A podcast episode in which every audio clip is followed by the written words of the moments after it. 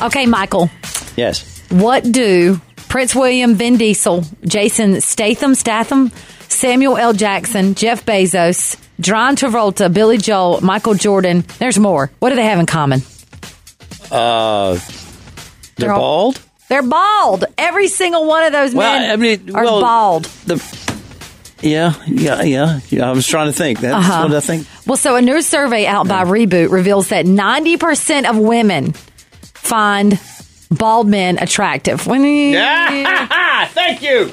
I okay, Let me take my cap off and just show the feel baldness. like- Do you see the baldness? mm, I do. I Are would- you are you feeling a little fluttery right now? I mean, your shine factor's up there. That's one of the things that they used according to their Oh, have- website. Okay, so how do they rate this? Yep, I, I googled reboot online, uh, sexiest bald men, and I fi- found out that shine factor was definitely one of the things that they Well, I uh, definitely have the shine factor. studied to find the sexiest bald men.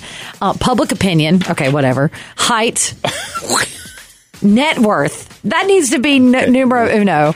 Uh, duh. Uh, Some of these men don't even look right with hair. Like I googled Vin Diesel before he was bald. N- Negative, Mm-hmm. Yeah. Yeah. negative. Do you are you agree uh, agree or disagree with the statement you just read? Ninety percent of women find bald men attractive. How about this? Look me in the eyes when you say it. I find men attractive who are confident in themselves.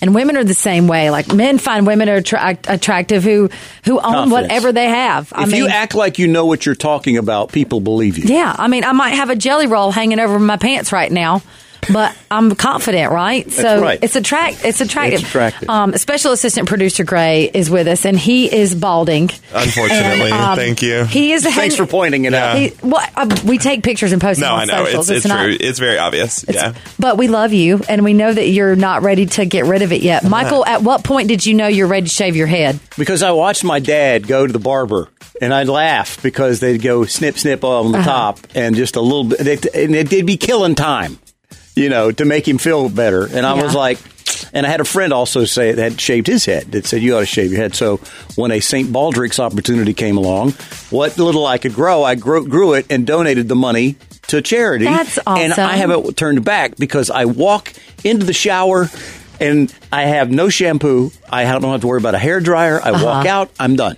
After you did it the first time, after they shaved it all off, how long did it take you to embrace it? Oh, Was I loved it. I loved it from day immediate? one. I'm like, God, it's less I have to do. You know me. Come on, come on, come on. I think there will be a day that I embrace it, but today is not that day. Mike and Amanda in the morning. 947 QDR.